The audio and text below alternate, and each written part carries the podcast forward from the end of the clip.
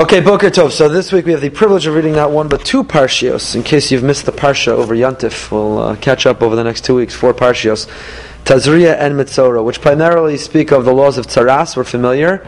Primarily speak of the individual uh, known as the Mitzora. Tazria begins on page six oh eight in the Stone Chumash, and um, and the that's the bulk of both parshios. The centerpiece is the laws of the Mitzora.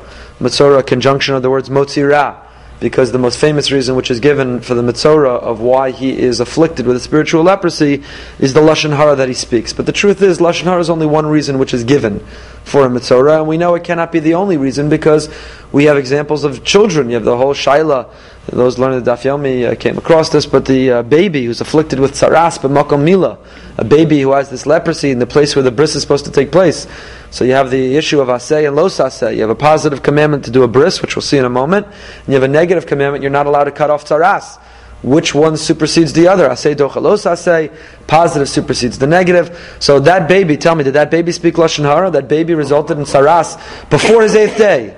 By the time of his bris, before his eighth day, he already has tsaras. Why all the lashon hara he spoke in the crib, all the lashon hara in the nursery at the hospital. He talked about the other babies. Why? So clearly, lashon hara cannot be lashon hara cannot be the sole cause for the diagnosis of tsaras. And the Gemara indeed gives a list of, of a number of uh, of others. And I would suggest that the core or the root of all of the reasons of tsaras has to do with narcissism and egocentrality. People who are totally consumed by themselves. And therefore, it's not a coincidence that we see throughout our parshios, Tazria and Mitzora, that the rehabilitation of the Mitzora includes Michutz Lamachana Badad Yeshev. He sits outside the camp. Why? Because alone, in solitude, he can reflect. He can feel what it means to have ostracized and made others feel alone. Alone, he can recognize that the world doesn't revolve around him. In alone, he could recognize that he was really living alone even when he was among people because he was so focused exclusively only on himself. So if you look at all the reasons given for the for, for it seems what they have in common is this notion of being utterly self-centered. So we tell this individual who's self-centered, you think the world's all about you, everything revolves around you. Why don't you go live outside the camp by yourself a little bit? You need to be alone. You're in timeout. This is the timeout min Torah minayin. Where do we find timeout from the Torah? The mitzora. The mitzora. In fact, the Gemara says He's one of the four individuals who's chashiv kemes. He's considered dead even when he's alive, the mitzora. Why? Because that isolation, that alone, that loneliness, being michutz lamachana, there's nothing more, more painful. Tragically, there are many who suffer from this, than the loneliness, that intense loneliness. It's a very, very painful thing. So the mitzora understands how he made others feel by being lonely and experiencing it himself, it rehabilitates him. It's midah keneged midah. It's a measure for measure. It reveals to him how he made others feel. So that's the bulk of these two parshios. They are they deal with the laws of tsaras. Not only tsaras, not only the laws of uh, spiritual leprosy that affect or afflict the individual, but tsaras of the gadim of clothing. Clothing can sprout this leprosy, and tsaras of batim, homes. Homes can be afflicted. When the home is afflicted, it requires the owner to remove everything from the home. There's a whole process the owner has to go through. And again, while this seems so archaic to us and seems so we can't relate to it, but there's deep, deep symbolism in all of these laws, which the lessons we can draw are, are very inspiring. But that's not what I want to focus on today. The laws of the mitzvah, the the mitzora and how he rehabilitates himself. He doesn't shave, and, yeah, and then he does shave. With the time period, he waits, and the mikvah and the korban and what kind of korban he brings, the doves, the two doves, and the, we'll, we'll, we'll, leave all of that for another time. What I want to speak about is the beginning of Parshas Tazria. Beginning of Parshas Tazria, page 608. And here we have the laws of childbirth. The laws of childbirth. By the Hashem Moshe God spoke to Moshe, and he told Moshe to teach. Dabir b'nei Israel more, teach the Jewish people and tell them, Isha ki sazriya v'yalda zachar. When a woman becomes, conceives, becomes pregnant, v'yalda zachar, and gives birth to a male, to a boy, v'tam'a shivas yamim kimei nidaz v'asa titma. She becomes impure for a period of seven days, as during the days of her nida she shall be contaminated. A woman who menstruates becomes a nida, she is contaminated. Again, just as an aside quickly, because I want to correct this terrible misconception. This is not at all uh, biased towards women. The idea that women are somehow unclean and we distance ourselves from them and we put them aside, that's not at all what the halacha meant. it's not at all what the Torah means. The Torah has a principle. All, many, many explain this. All of tumah derives from the um, from the um, loss of potential. Being tahor, purity means potential. Purity means capacity, the ability to grow, to improve, to change, to achieve. When that potential is lost, it results in tumah, the loss of what could have been. That's why a deceased, a corpse, creates tumah, because death Death negates the possibility of growth. At the moment of death, one can no longer achieve or grow. And what's the result of what's the result of the uh, inability to grow? Tumah. So a corpse is an afatuma. A corpse is a source of tumah. A woman who has the capacity to uh, conceive and create a child within her, and menstruation is the loss of that capacity, not like many misunderstand a woman who menstruates does not bleed from the result of the egg. The egg is microscopic. She bleeds because the endometrial lining of her uterus had prepared for the implantation of a fertilized egg. That means to say, I think I shared this in the past, I've always found it remarkable. The woman's body is designed every month to conceive a child. Its expectation is conception. Its expectation is gestation. Its expectation is to house a human being. When it doesn't, it's almost disappointed and sheds the lining that it had been prepared to do.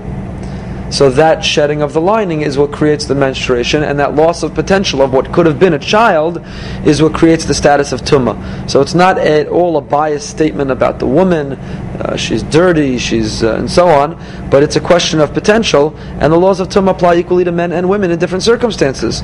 Men as well can become tameh. A zav which also the laws we see here. Zav, Zava, Yoledas, and Nida, all have to bring the korban olav yored.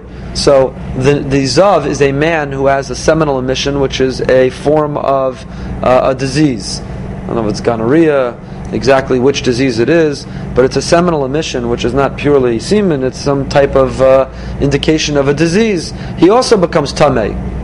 He's, so the Torah is not biased towards women in these laws. It's simply, again, the loss of potential. So a woman conceives, she gives birth to a boy. Seven days she's impure. On the eighth day, what happens? We just sang in Echad Miodea. Who knows eight? Eight of the days, eight of the days of the bris. Snip, snip. Yimal basar or laso. We cut off his foreskin. Then she has thirty days of uh, of uh, purity, no matter what she sees. Nevertheless, she has the status of purity, and uh, and afterwards she has to bring a korban. And if it's a girl, if she conceives and gives birth to a girl, then it's twice as much. She's tamash vu'ayim kinidasa two weeks, 14 days, she is she can't go to the mikvah, uh, and then uh, 60 v'shishim yom v'sheshes yamim. So 33 days and 66 days are the yemei tahara, are the days where no matter what she sees, she remains pure nonetheless. That no longer applies to us. We don't have the karbanos, the Beis Hamikdash, the 33, 66 days, but the 7 and 14 days still do apply to us. They apply to us significantly. Now, they don't apply full gestation, a woman who gives birth usually can't get to the mikvah before six weeks. Women bleed for a prolonged period after giving birth. You know, there's a lot that needs to uh, cleanse itself. So it usually takes a long time, as much as six weeks to finish bleeding, or finish bleeding plus get shiva nikiyim, seven clean days before she can go to the mikvah. But if a woman has uh, rahmal a miscarriage early on, I unfortunately get this question. I won't say often, thank God, but often, too often a woman has a miscarriage and she wants to know when can I start counting my clean days to be able to go to the mikvah. So, if you know what it was, if it was a boy, then you need seven days. Then you can start the seven clean days and go to the mikvah. If you know it was a girl, you need 14 days before you can count the seven clean days. If you don't know what it was, then you have to be machmir to assume that it might have been a girl, which would require 14 days before you can count the seven clean days. That we derive from here that the tumas yoledas, that a yoledas, a woman who gives birth, has to wait before she can begin her seven clean days from the Torah, she doesn't need seven clean days. She could have gone to the mikveh directly after the seventh day or the fourteenth day. But we treat this woman also having the rules of a zava, whatever, not for now, and therefore she needs seven clean days, but she begins counting the seven clean days either after seven days or 14 days after giving birth. I want to look at a few of the mafarshim here and then get to this separate topic which we still need to get to, and, and hopefully we'll have enough Why time. is it more for a girl than a boy? Oh, okay. So let's we'll, we'll get to it. We'll get to it. Okay. So look at Rashi. Isha ki sazria amar of simlai. Shi yitzirasa shel adam achar kol behem achayev of b'maisa bereshis kach toras on his parsha toras behem achayev of. Now, normally the Meforshim will try to analyze the sequence. We'll analyze the juxtapos- juxtaposition of our topics. So, how did last week's parsha end? Shmini. What was the whole second half of Shmini all about?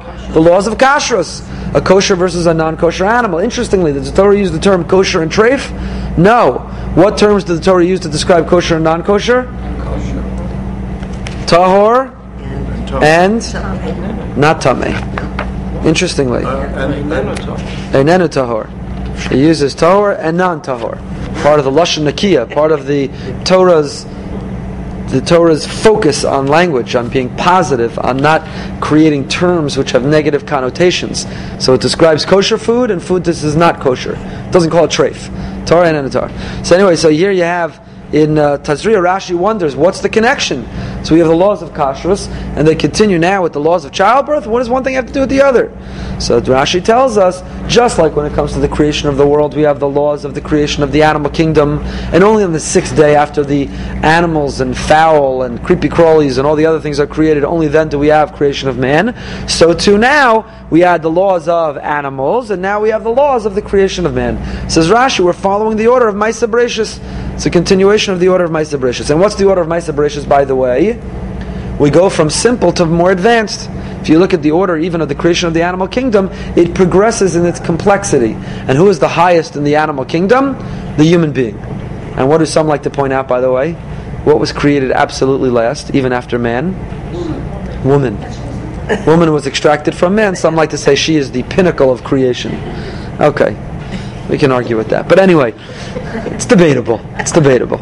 So, uh, so you see that you're progressing in complexity, maybe in sanctity. Certainly, uh, the the human being is is the reason for which the world was created. So Rashi says we follow the order, the sequence of Maisa Bereshis here. Um, okay, the Ibn Ezra writes the Ibn Ezra, Avam Ibn Ezra, Isha Kis Ezriya, Achar Shehishlam Torah Satar Vatame Ben Echalan, Hizkir Tameh Adam. After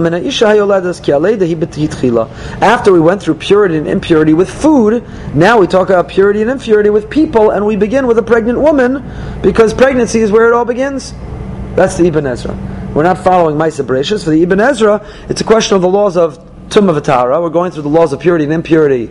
So we follow pure and impure animals because what makes a non-kosher animal? It's impure impure not in the classic laws of tumah in terms of contact with it, but impure in terms of its identity. It's an impure animal. So then we talk about impurities within people, and that begins with conception. V'rabim amr sha'isha mezras tchila al ken v'yad zachar. And we'll talk about, and this is the segue into our topic. But Ibn Ezra quotes the Gemara, which says that if a woman emits seed first, we'll explain what that means, possibly, then she conceives a boy. Therefore, the Torah begins with a boy, v'yalda zachar. V'yal das chachme yavan shazera le'isha. V'zera hazachar ben midam ha'isha. He quotes Greek, uh, the Greek wisdom, which says that the a woman emits a certain seed as well, that a woman emits a, emits a secretion. Certainly, man contributes the sperm, but a woman emits a secretion. And zera hazachar makvi v'chol ben midam ha'isha the boy is determined from the blood of the woman. Now, this is actually not true. Scientifically, we know that the chromosomes which determine the gender are determined by a man. Some of us were reminded that often. So the gender is determined by the, the man. The man is the one who's going to determine, not the woman. The woman doesn't contribute, we'll see possibly a little bit, but contributes very little, if anything, to the sex selection. The gender selection is determined by the man. But the Ibn Ezra is quoting the Greek wisdom. Vine perish tazriya titain zera. Ki. And that's how it understands. Because why does the Torah use the term Isha ki sazriya? What do you mean sazriya? She is not, zera is a seed. What, what seed, what secretion is the woman contributing? Isha ki sazriya. If a woman contributes a seed, then v'yalda zachar, then she has a boy.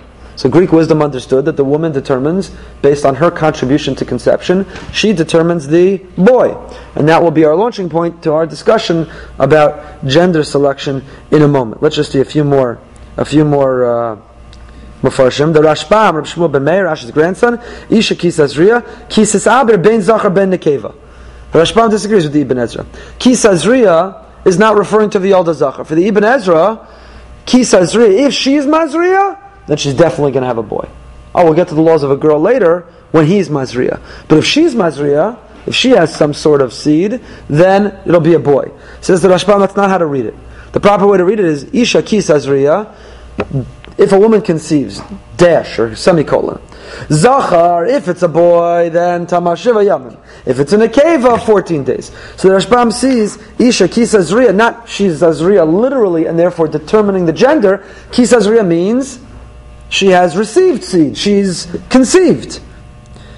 Right? Kisasaber ben zachar ben nekeva. Im zachar tele yedino kach. Im nekeva tele kach v'kach dina. Kol avachar kach mefarish. We give the general Kisazriya, and then Zachar, here's the law. Nekeva, here's the law. So you see, the Rashbam disagrees with the Ibn Ezra. The Baal HaTurim, it says Isha Kisazriya, and then shortly after it says Vihis Kadashtem, Isha Kisazriya shetzarach lekadesh atzma b'shas tashmis. Says the Gemara in Shavuos, that one has to seek sanctity even in the moment of intimacy. That while we certainly um, introduce the concepts of, of romance and of physical pleasure into the bedroom. Judaism is not a prudish religion. We have modesty outside the bedroom, but within the bedroom, we encourage romance, we encourage love, we encourage pleasure. But nevertheless, it doesn't mean that all rules are gone. We still do not become base animals but rather there is a, still a, an aspiration for a level of sanctity during that moment. And the Baal HaTurim says that's hinted to in the connection between Isha Kisazriya his Kadashtim, the connection between conception and his Kadashim and sanctity. Okay, continuing. So look at the Ohr HaChaim. The Ohr HaChaim HaKadosh asks a series of questions here, which we're not going to look at, because I want to get to our halachic tangential topic. But the Ohr HaChaim says, first of all, why is it written Let's look at the Ohr HaChaim inside. Where did he go? There he is. Why does it have to say she conceives and gives birth? We don't believe it's possible to give birth without conception. right? For the Jewish people, there's no such thing as immaculate conception. So, why does it have to say Vialda? Why does it have to say Kisazriya? It should just say Vialda. And Vialda will imply Sazriya. V'lo speak lamar isha kiselet zachar. It should simply say, if a woman gives birth to a boy, here's the halacha. Why does it have to go all the way from the beginning? If she conceives and she gives birth and it's a boy, just say if a woman gives birth to a boy. That's question number one. Number two, lama amar v'yalda shemash mavadai v'la amar imse zachar. Why does it say kisazriya v'yalda when she conceives and gives birth? Tragically, we know many conceive. One third of pregnancies end in miscarriage. One third. Many women don't even know that they had a miscarriage because so many of them happen so early on, they think they had a heavy period. But many, many pregnancies, up to one third, end in miscarriage. So why does it say Isha kisazriya vialda as if it's definitive? If only you conceive, then surely you will give birth. Asks the Ohr HaChaim Hakadosh. Shari vadais the Zachar Yosef Menakeva, and moreover, who says Isha kisazriya vialda Zachar? If you conceive, you have a boy. Who says? Half the people, ain vadas zachiyos. There's no, there's no surety to a boy more than a girl. I think 51% of the population are boys. So, okay, there's a little bit more, a fraction of a percent of a greater possibility you'll have a boy. But for all intents and purposes, if you conceive, it's a 50-50. You can have a girl, you can have a boy. Why does it sound so sure? Isha kisa zriya, then vialda zachar for sure. Es Furthermore, uh, he asks, why is it in Lashon Asid? Sazriya. Why does it say in the future tense? Isha ki sazriya. In the future sazriya. It should say, Isha ki seleid. If a woman gives birth to a boy, here's the halacha. Why does it frame the halacha in the future tense? When she will conceive, here will be the law. Why not ki seleid? When she gives birth, this is the law. After she gave birth, this is the law. Or Chaim asks all these questions. He gives answers. We're not going to look at it right now. I want to get to our topic. Okay, so those were a few of the psukim. The Kli Yakar also discusses Ish Mazriyat Chila Yod Zachar. The, the Kli Yakar also talks about this topic. But what, what consumes the beginning of our first parsha, Tazria, is the notion of childbirth, is the notion of a conception, and is the subtle, nuanced, but clearly present issue of gender selection. Zachar, Nekeva, different rules. Um, is the Ibn Ezra correct? The Greek wisdom that the woman influences the choice. So that's the topic I want to look at. Look at your handouts, your source sheets, and uh, if you're listening online, the source sheets should hopefully be there as well. So, gender selection. Are we allowed to influence? Are we allowed to influence uh, the gender? Everyone have a source sheet? Anyone need a source sheet? Everyone's good. Okay, so look at source number one. Source number one is the Targum Yonasan ben Uziel. The Targum Yonasan ben Uziel, the Aramaic translation, which by definition includes a commentary on Torah, in Bereshis, tells us, mean, Basa Keden Yeledas Bras Akras Yashma Dina, Arum Amras Dinu Min Kadam Hashem Dihon Mipnei Plagish Vataya, Baram Min Rachel Achase Yifkun Tren Shiftin. Everyone understood? Okay, Jude. Everyone remember the story? Leah and Rachel are both pregnant. Right. Leah does a calculation. Leah understands based on her nevuah that she has how many that the Yaakov has how many wives? Four. Four. I was lying in bed with my daughter last night, putting her to sleep. My eight-year-old said, "What are you learning in Chumash?" Oh, but we're learning in Chumash about Sarai, and she couldn't have a baby, and Avram, she wanted Avram to have a baby, so she had this idea that maybe Avram could have another wife, and from that wife she'll have a baby, and it'll be like it's her baby. And I was waiting for my daughter to say, "You can have more than one wife," or like, but she didn't. It's Chumash. She's learning it, and that was it seemed normal for her. Okay, Baruch Hashem. anyway, so so Yaakov uh, has how many wives? God bless him. He has four wives two wives and two concubines. Concubines, also wives. But Yaakov has Rachel and Leah and Bilhah and Zilpah. So he has four wives. And how many Shvatim, through prophecy, did Leah and Rachel know that they were going to have? Yaakov was going to have. Yaakov was going to be the progenitor of 12 tribes. Rachel had, so if you do the simple math, 12, even at this early hour of the morning, 12 divided by 4 is 3. So what happens? Rachel calculates she has hers, and she calculates who has what. Rachel's not going to have a tribe, so they're both pregnant. So so Leah davens that the that in utero that there be a switch, there be a switch, and what ends up happening? Leah asks for a switch. Rachel has Yosef, and Leah has Dina. Dina. It means to say originally Rachel was pregnant with Dina, and Leah was pregnant with Yosef but they davened, Leah davened, and according to the Targum Yonasan Ben Uziel, there was a switcheroo. There was a switcheroo. Um, I don't know whether I should say this.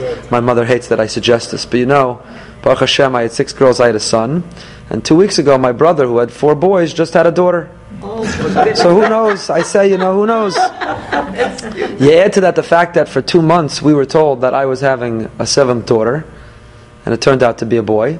So who knows? who knows? Maybe a Kosh Baruch Hu performed this miracle. Certainly not my schus, my brother's schus. He deserves it. But uh, who knows? So Targum Yonasan Ben Uziel says, you see, it's possible to have a switch in utero.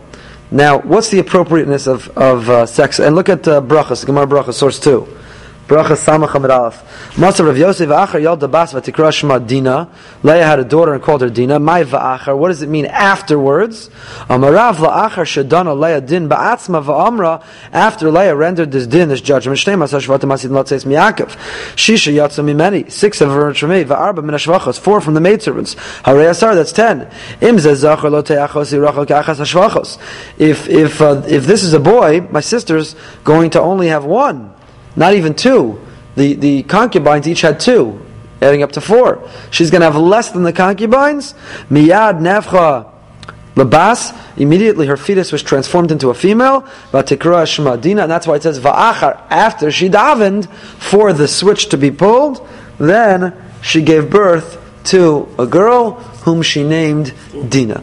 Now, what are the two motivations to, for to daven this way? Well, three, I guess. Leah had her motivation that her sister not be inferior to concubines. Not a motivation I think that we have contemporarily. But we have two other motivations. One would be to be Yotzei the mitzvah of Puruvu. The mitzvah of Puruvu requires, at least according to Beis Hillel, which is what we paskin, mitzvah of Puruvu is only fulfilled with the with a son and a daughter. Beis Shammai says two boys. We follow Beis Hillel that you need a boy and a girl. It applies only to the man. The Allah of Puruvu, the obligation of Puruvu applies to the man. So we'll see in a moment. We'll, we'll, we'll, get into that. It's a good point. But there's a second motivation, which is gender infertility. People who have one of many gender, and they seek to have the other gender. The question we're going to look at is what is the appropriateness of trying to influence the gender? What's the appropriateness of trying to influence the gender? So what do you see? You see from the Gemara that we just saw, and you see from Targum Yonasan ben Uziel, it didn't criticize Leah for wanting to switch the gender. It didn't say Hakadosh Baruch Hu bestows what you you get what you get and you don't get upset. It didn't say that. It it seems to uh, endorse the idea of trying to influence the gender. And if you think that's the only way of trying to influence the gender, look at source number three. Tana Rabbanan says the Gemara needed Daf Chafhei. Barishona hayu omrim isha mezras tchila yoledes zachar isha mazriya tchila yoledes nekeva velo pershu chachamim esadavar at shabar v'tzadik pershu. So the Gemara says a tradition, which is linked to a pasuk. What's the tradition? This is what the Ibn Ezra was alluding to. If a woman emits seed first, she bears a male. If the man emits seed first, they bear a female. What it means is that um, a woman has certain secretions when there's a certain pleasure, and those secretions, if she uh, experiences the pleasure and thereby the secretions first, it will influence to be able to produce a boy, and if not, then the will influence to produce a girl. Now, are these? Is this an absolute recommendation? No, it's talking about. Um, it's talking about on the whole. It's a generalization statistically. So, what do you see from this Gemara? We'll, we'll have to explain this Gemara in a moment. But more than anything else, what do you see from this Gemara? The Gemara is giving advice how to influence the gender. So clearly, we're not, we don't judge negatively somebody who wants to influence the gender. Someone who comes and says, I don't know, I have six of one gender, and I desperately want the other. Do we say to them, you fool, whatever Hashem gives, He gives, be happy with your lot. Now, of course, we say if you have healthy children, you should be happy, and what a gift and what a blessing. It goes without saying, but I'll say it anyway. If you have healthy children, it's the greatest gift ever, and never take it for granted, and nothing else matters, including the gender. However, that said, People want to be to the mitzvah puruvu, or they want a legacy, or they want whatever the case may be. So, do we judge them and say, "Be happy with what you have"? Because Baruch Hu determines how dare you try to influence the gender? You see from our Gemara, no, that it's perfectly permissible. The Gemara not only is okay, not only sees as legitimate influencing the gender. The Gemara says, "Let me give you some advice. Let me tell you how to do it." Now, what is this advice? So, there's a famous book by Dr. Shettles. Dr. Shettles called How to Choose the Sex of Your Baby. It's debated within medical circles whether there's any legitimacy to this book. Is it hocus pocus, witchcraft? Is it actually based on, on medicine, this Dr. Shettles, the Shettles method? So in his book, he actually quotes this Gemara. Incredible. In his book, he quotes this Gemara. And he talks about the following on the uh, right hand column. Dr. Shettles found numerous references dating back into the last century. The alleged influence female orgasm can exert on sex selection. Uh, even the Talmud, compiled centuries ago, notes a connection between female and the sex of the offspring. The termination of sex takes place at the moment of cohabitation, the Talmud declares. When a woman emits her semen before the man, child will be a boy. Otherwise, it will be a girl. The man, if he wanted a boy, was directed, therefore, to hold back. This was interesting in and of itself, meshing as it did with the reports of researchers in more recent times. So Dr. Shettles is astounded that research today simply endorses what the Talmud knew 2,000 years ago. And he talks about why that should be. It is certainly beyond the scope of our topic. I think I am probably blushing enough already. But uh, essentially, what he talks about is that these secretions create uh, and influence the. Um, you know the different sperm that carry different chromosomes have different rates have different swimming capacity so whether they will get through where they need to get through to arrive at the destination to create conception um, is influenced by the secretion that the woman contributes. Certain secretions will create an environment that's more favorable to the male sperm to be able to get through.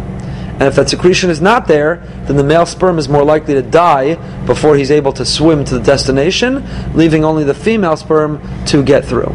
So there's tremendous variables, tremendous variables.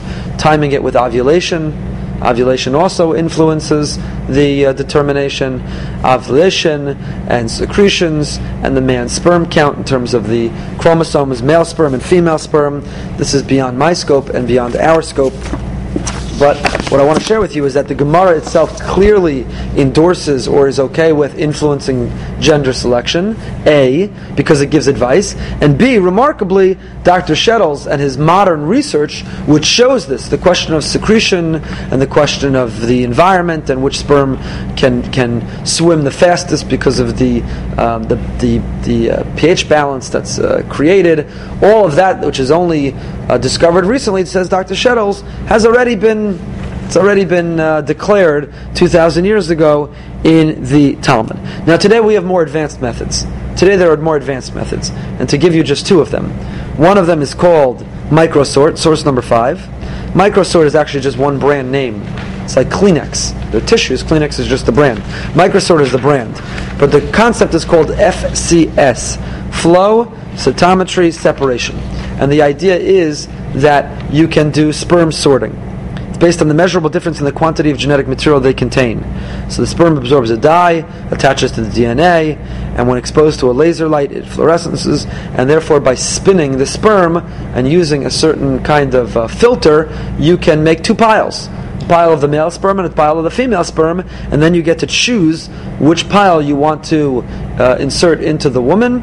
And if she conceives from that insertion, that injection, then she will hopefully conceive. Now, those piles are not exact. When you have a filter, things always get through the filter. So the piles, this is a uh, this, these statistics are somewhat dated, so the cha- it might be new statistics today. But a female pregnancy is up to a 95%, a 90% after sorting, and for a male, the chance is about a 73%. So the boy pile will have a 73% uh, chance. In other words, there's only 73% chance that everything in that pile is boy. There's still a 27, 26% chance that there's girls in the pile. And for the girl pile, it's up to 90% that it's girls. There's a 10% chance you're still going to end up with a boy. So this possibility is imperfect depending which gender you're going through, more imperfect, but it certainly will increase your chances. That's one method. Another method, which is much more expensive but is a absolute method, is called PGD, pre-implantation genetic diagnosis. PGD coupled with IVF. PGD means you extract, you have a sperm sample from the man, you uh, you um, you uh, take eggs from the uh, from the woman, and uh, now you take the eggs with the sperm and you fertilize as many of the eggs that you were able to harvest from the woman, and you look at what you have six, seven, eight fertilized eggs. And then you do a DNA analysis of the fertilized eggs. So now you know which egg is a boy, which egg is a girl, because they've already have a chromosomal determination. So you take whichever fertilized egg that you want, the boy or the girl, and you insert it into the woman through IVF, in vitro fertilization. Now, this A is very, very costly. It's not a cheap procedure, IVF, not covered by insurance. In Israel, it's free. In Israel, IVF is covered by insurance, and if you want to use IVF for sex selection, I think it's only after two or three, four, I don't remember how many. Um, you have to have a certain number of one gender, and the law in Israel is that the uh, Bituach Leumi, the national insurance will, insurance will cover IVF to try to get a child for uh, if you have a certain amount of one gender. Is it four?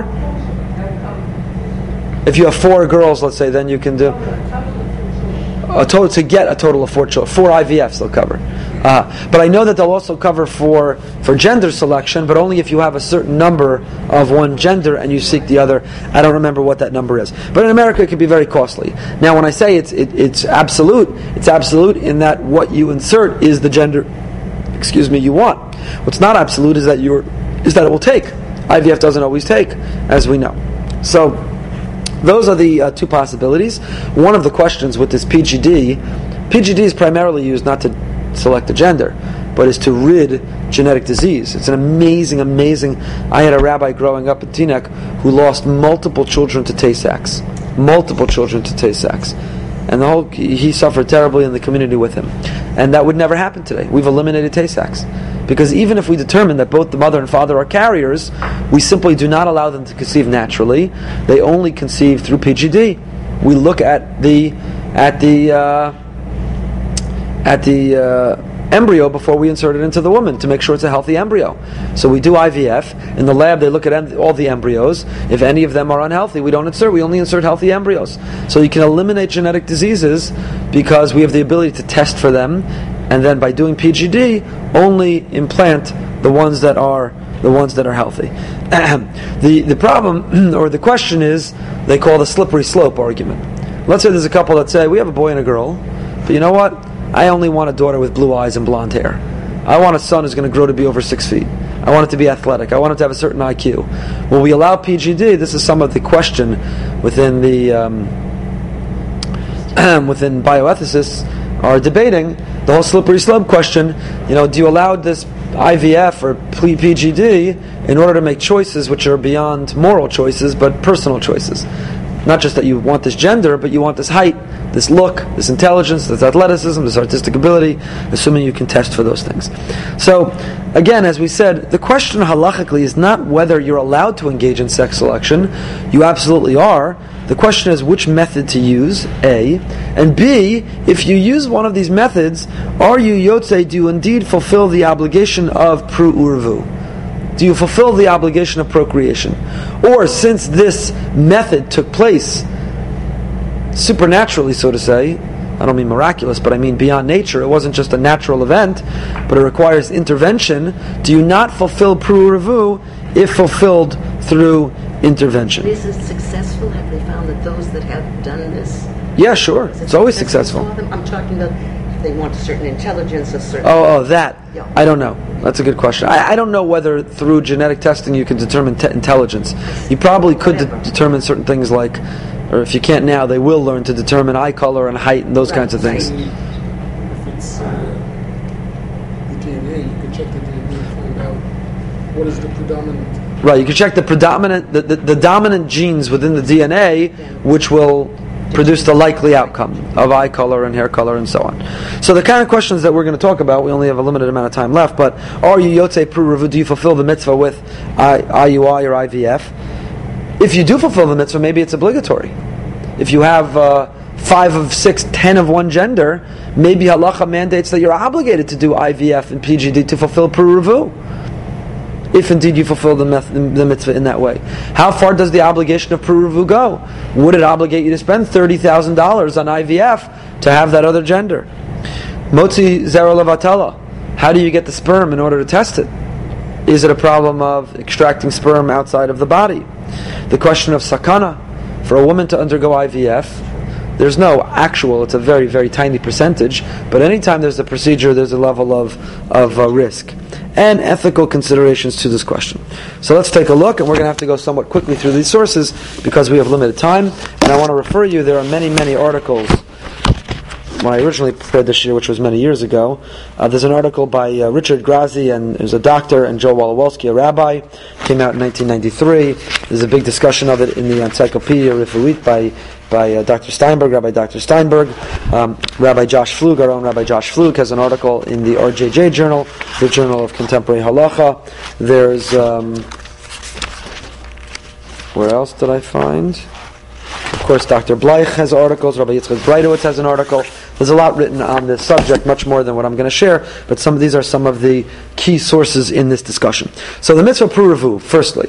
So the pasuk in, in Bereshit, source six, pruvu maluas haaretz v'kivshua. After man is created, God tells him to be fruitful and to multiply. We have a halachic mandate, halachic obligation, continuity. To be to not have children is a selfish act. To think that the world ends at you, that the world is about us. Of course, circumstances have to allow. We have to find the right person. God has to bless us with the capacity to have children. But from our perspective, we have to give the greatest effort that we can to have children. That's a mandate, Puruvu Maluasarts. How do you fulfill the mitzvah? Celibacy is also. What? Celibacy is also. Celibacy, well, celibacy is obligated if you're not married. But, but, uh, but trying to have children is an obligation.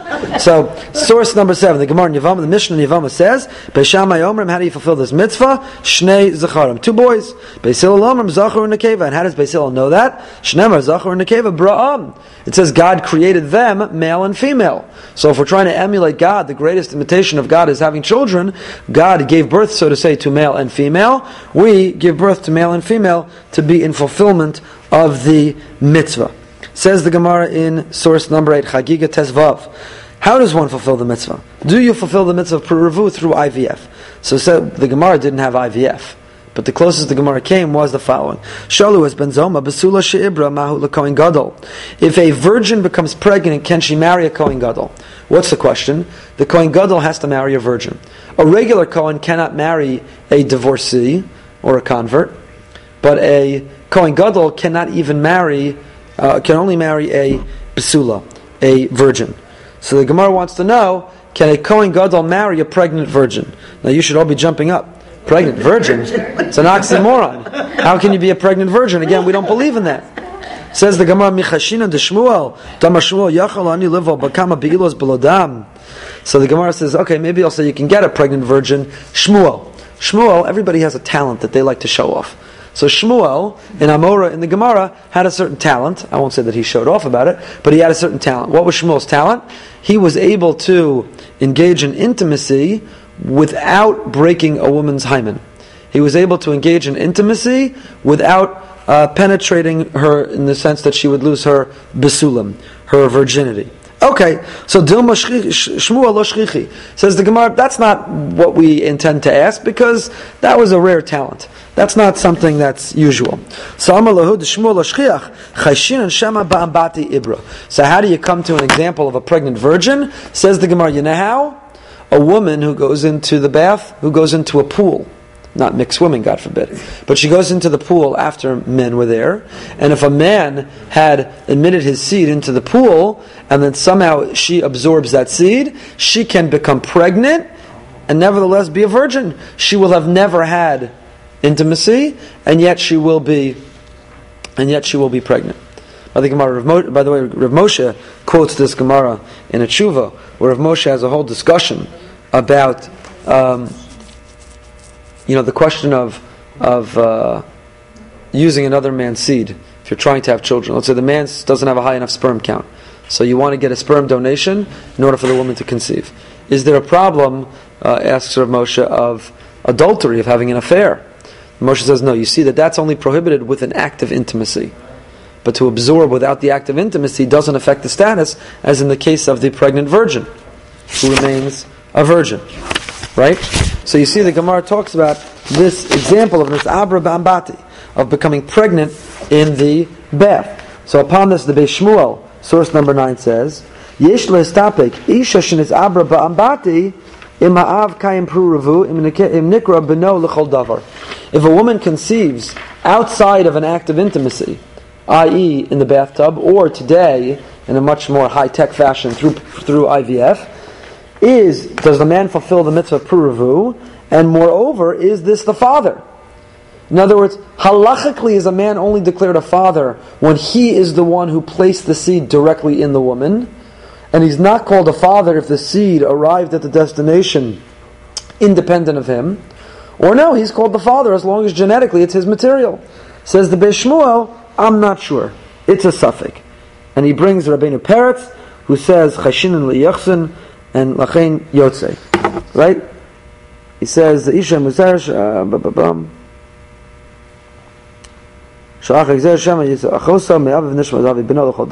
you have to worry that yes, it is the father, and therefore we have to consider that if he has other children, to make sure that the result of this Nisabra Ba'ambati will not marry his other children because you can have a, an issue of, of incest. So, so here you have an example of the of this exact halachic question of is this the father? So if the father is a Kohen and the child is produced through IVF, will the child be a Kohen? If the father um, does the father Yotze Pru This is exactly exactly our question. Rabbi Bleich writes in his article in source 10, In 1905, a German court was asked to consider the case of a woman who claimed without her husband's knowledge she had scooped up fresh semen ejaculated by him on the bedcloths and introduced it into her genital tract, causing a pregnancy that resulted in the birth of a baby girl. A trial court in Koblenz ruled that this artificial, whatever that word is, was a legal act.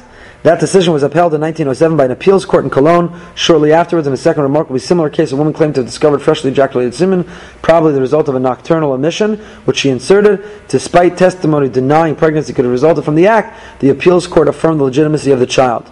Later, the German Supreme Court took a similar position, but you see from Rabbi Bleich's article, this is not just some crazy case of the Gemara. Again, medicine will debate the potency of sperm sitting on the bed covers or within a bathtub, whether it can indeed create, whether it can indeed fertilize. But at least this German court debated this issue. So you see that as recently as the 20th century, this question, this question came up. The Taz in source 11 rejects the proof.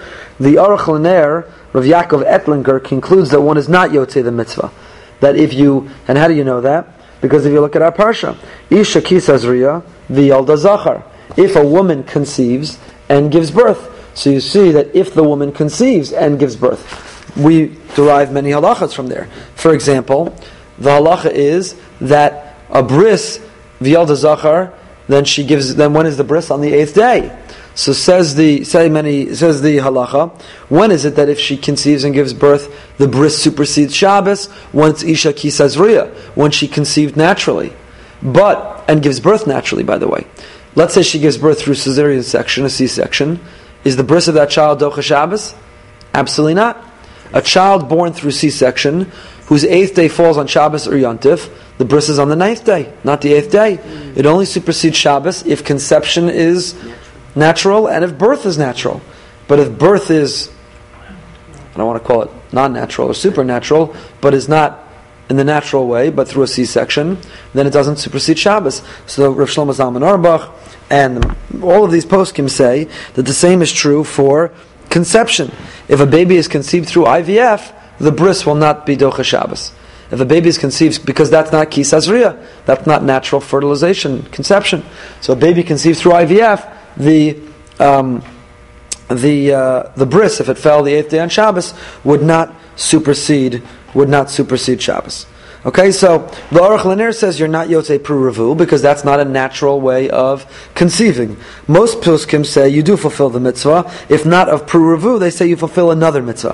What's the other mitzvah? A pasuk in Yeshayahu Anavi, source 15. Yeshayahu Anavi says, Kikomar Hashem Borei Shemayim Hu Elokim Yotzer Arts Vosa Hu Chonena Lo So Lasheves Yitzara. God says, I created the world for it to be inhabited. inhabited. This is a secondary mitzvah of Lasheves, a secondary mitzvah. I have a mitzvah of Puravu, which is fulfilled by having a son and a daughter. I have a secondary mitzvah of Sheves, which is to fill the world, continuity, and that I fulfill each and every child I have, even beyond when I have a boy and a girl. So let's say my first two children are a boy and a girl, and then I have eight more, whatever gender they are, I have fulfilled Puravu with my first two children. I continue to fill a mitzvah of Lasheves with more children. So say most poskim that you uh, fulfill, if not Puravu, but you fulfill at least the mitzvah of Lasheves if you have a child through, uh, through IVF.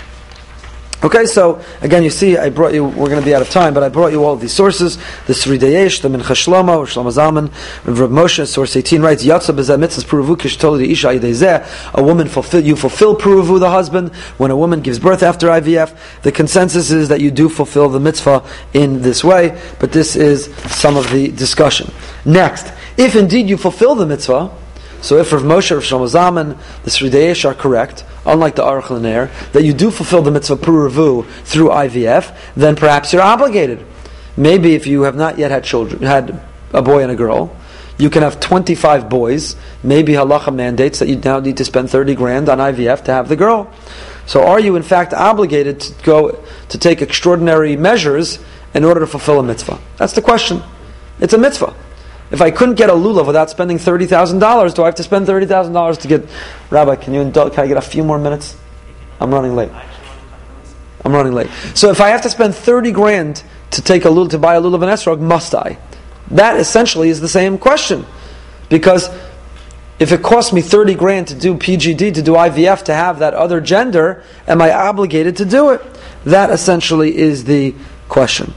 So if you look at the Meiri in Sanhedrin, the Meiri in uh, Sanhedrin Daf Samach Zayin says that we apply the principle uh, from Baba Kama, lo yevazvez adam yoser michomesh.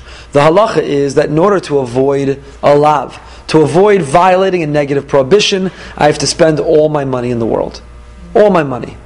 To avoid a violating a negative prohibition, my, where my life is not threatened. If my life is threatened, other than the three cardinal sins, of course, I give up my life rather than violate the negative prohibition. Negative. What? What's the negative? What's a negative prohibition? Uh, you're not allowed to eat non-kosher. You're not allowed to violate Shabbos. You're not allowed to adulter. You're not allowed to. Well, that will be one of the three cardinal. But in order to not violate a negative prohibition, I have to spend all of my money. But what about a positive mitzvah? To fulfill a positive mitzvah, do I have to spend all my money? The only way to get a kosher lulav and esrog, it's going to cost me. I have to take a mortgage on my house. Must I take a mortgage to fulfill lulav and esrog? So the principle of the Gemara says, Lo yivazi zadam yosem michomesh. You don't have to spend more than 20% of your worth, of your savings. That's the most that you have to spend to fulfill a mitzvah. The Ramah codifies this. What? Chumash is not No. qualified by the Gemara? No. Says the says the Shulchan Aruch in source 20, page 5. Im kana esrog shiroi latzis bo b'tzimtzum. If you uh, buy a, a uh, esrog, the Rama says, "Mishein lo esrog oshar mitzvah averes ein levazvez alahon rav." You don't, if you don't have access to an esrog, you do not have to spend an exorbitant amount of money. Kamosha amra mevazvez alyavazvez yoser michomesh afilu mitzvah averes. As the Gemara says, you do not spend more than this amount. Is so therefore, obligated for Puruvu? no, a woman is exempt from Puruvu. Puruvu is only incumbent upon the upon the man. So Shlomo Zalman has a tshuva in 1958, and he talks about, let's say a woman would have to undergo a surgery.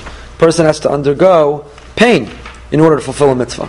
Must you undergo surgery, endure pain in order to fulfill a mitzvah? Shlomo Zalman in uh, tshuva Kuf Chaf Dalad, Tinyana, Madura Tinyana, 1958 says no. You're not obligated to perform tachbolas. You're not obligated to perform um, painful surgery in order to fulfill the mitzvah.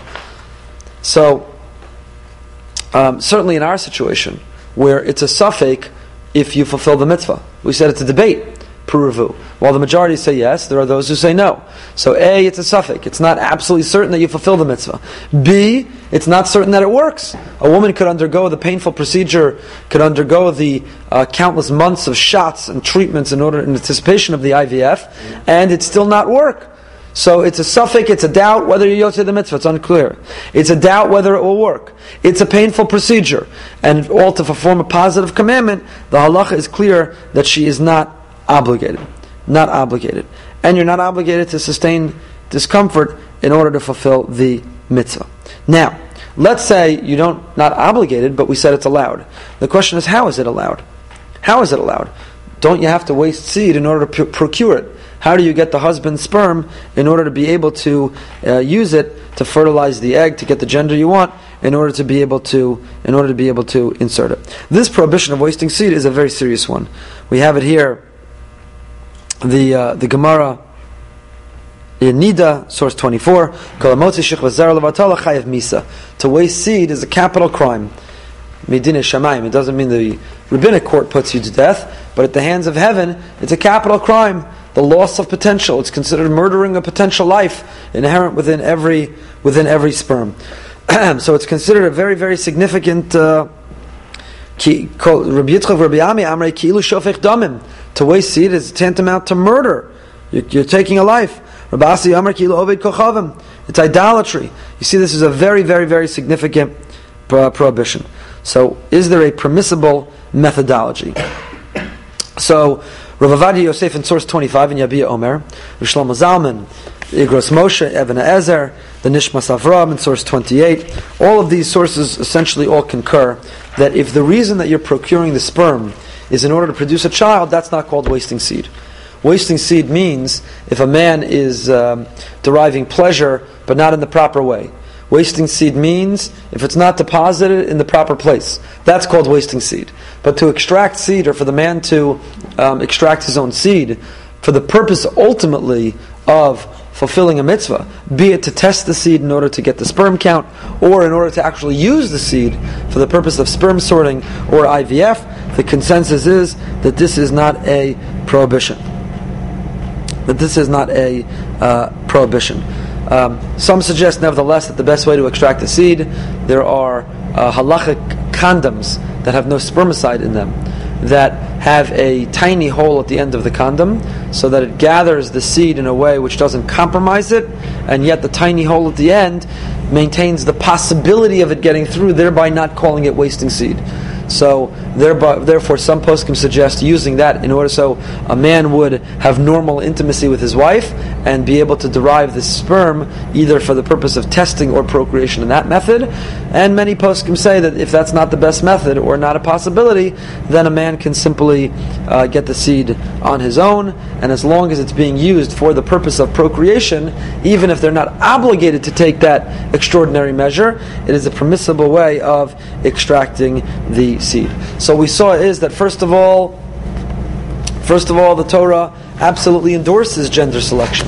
The story of Rachel and Leah, and as well the Gemara's advice that was only confirmed more recently, and uh, we saw Dr. Shettles quoted it in his book about sex selection, the Gemara itself, that the Gemara gives you advice how to influence the gender. The Gemara wouldn't give advice if it didn't condone the behavior.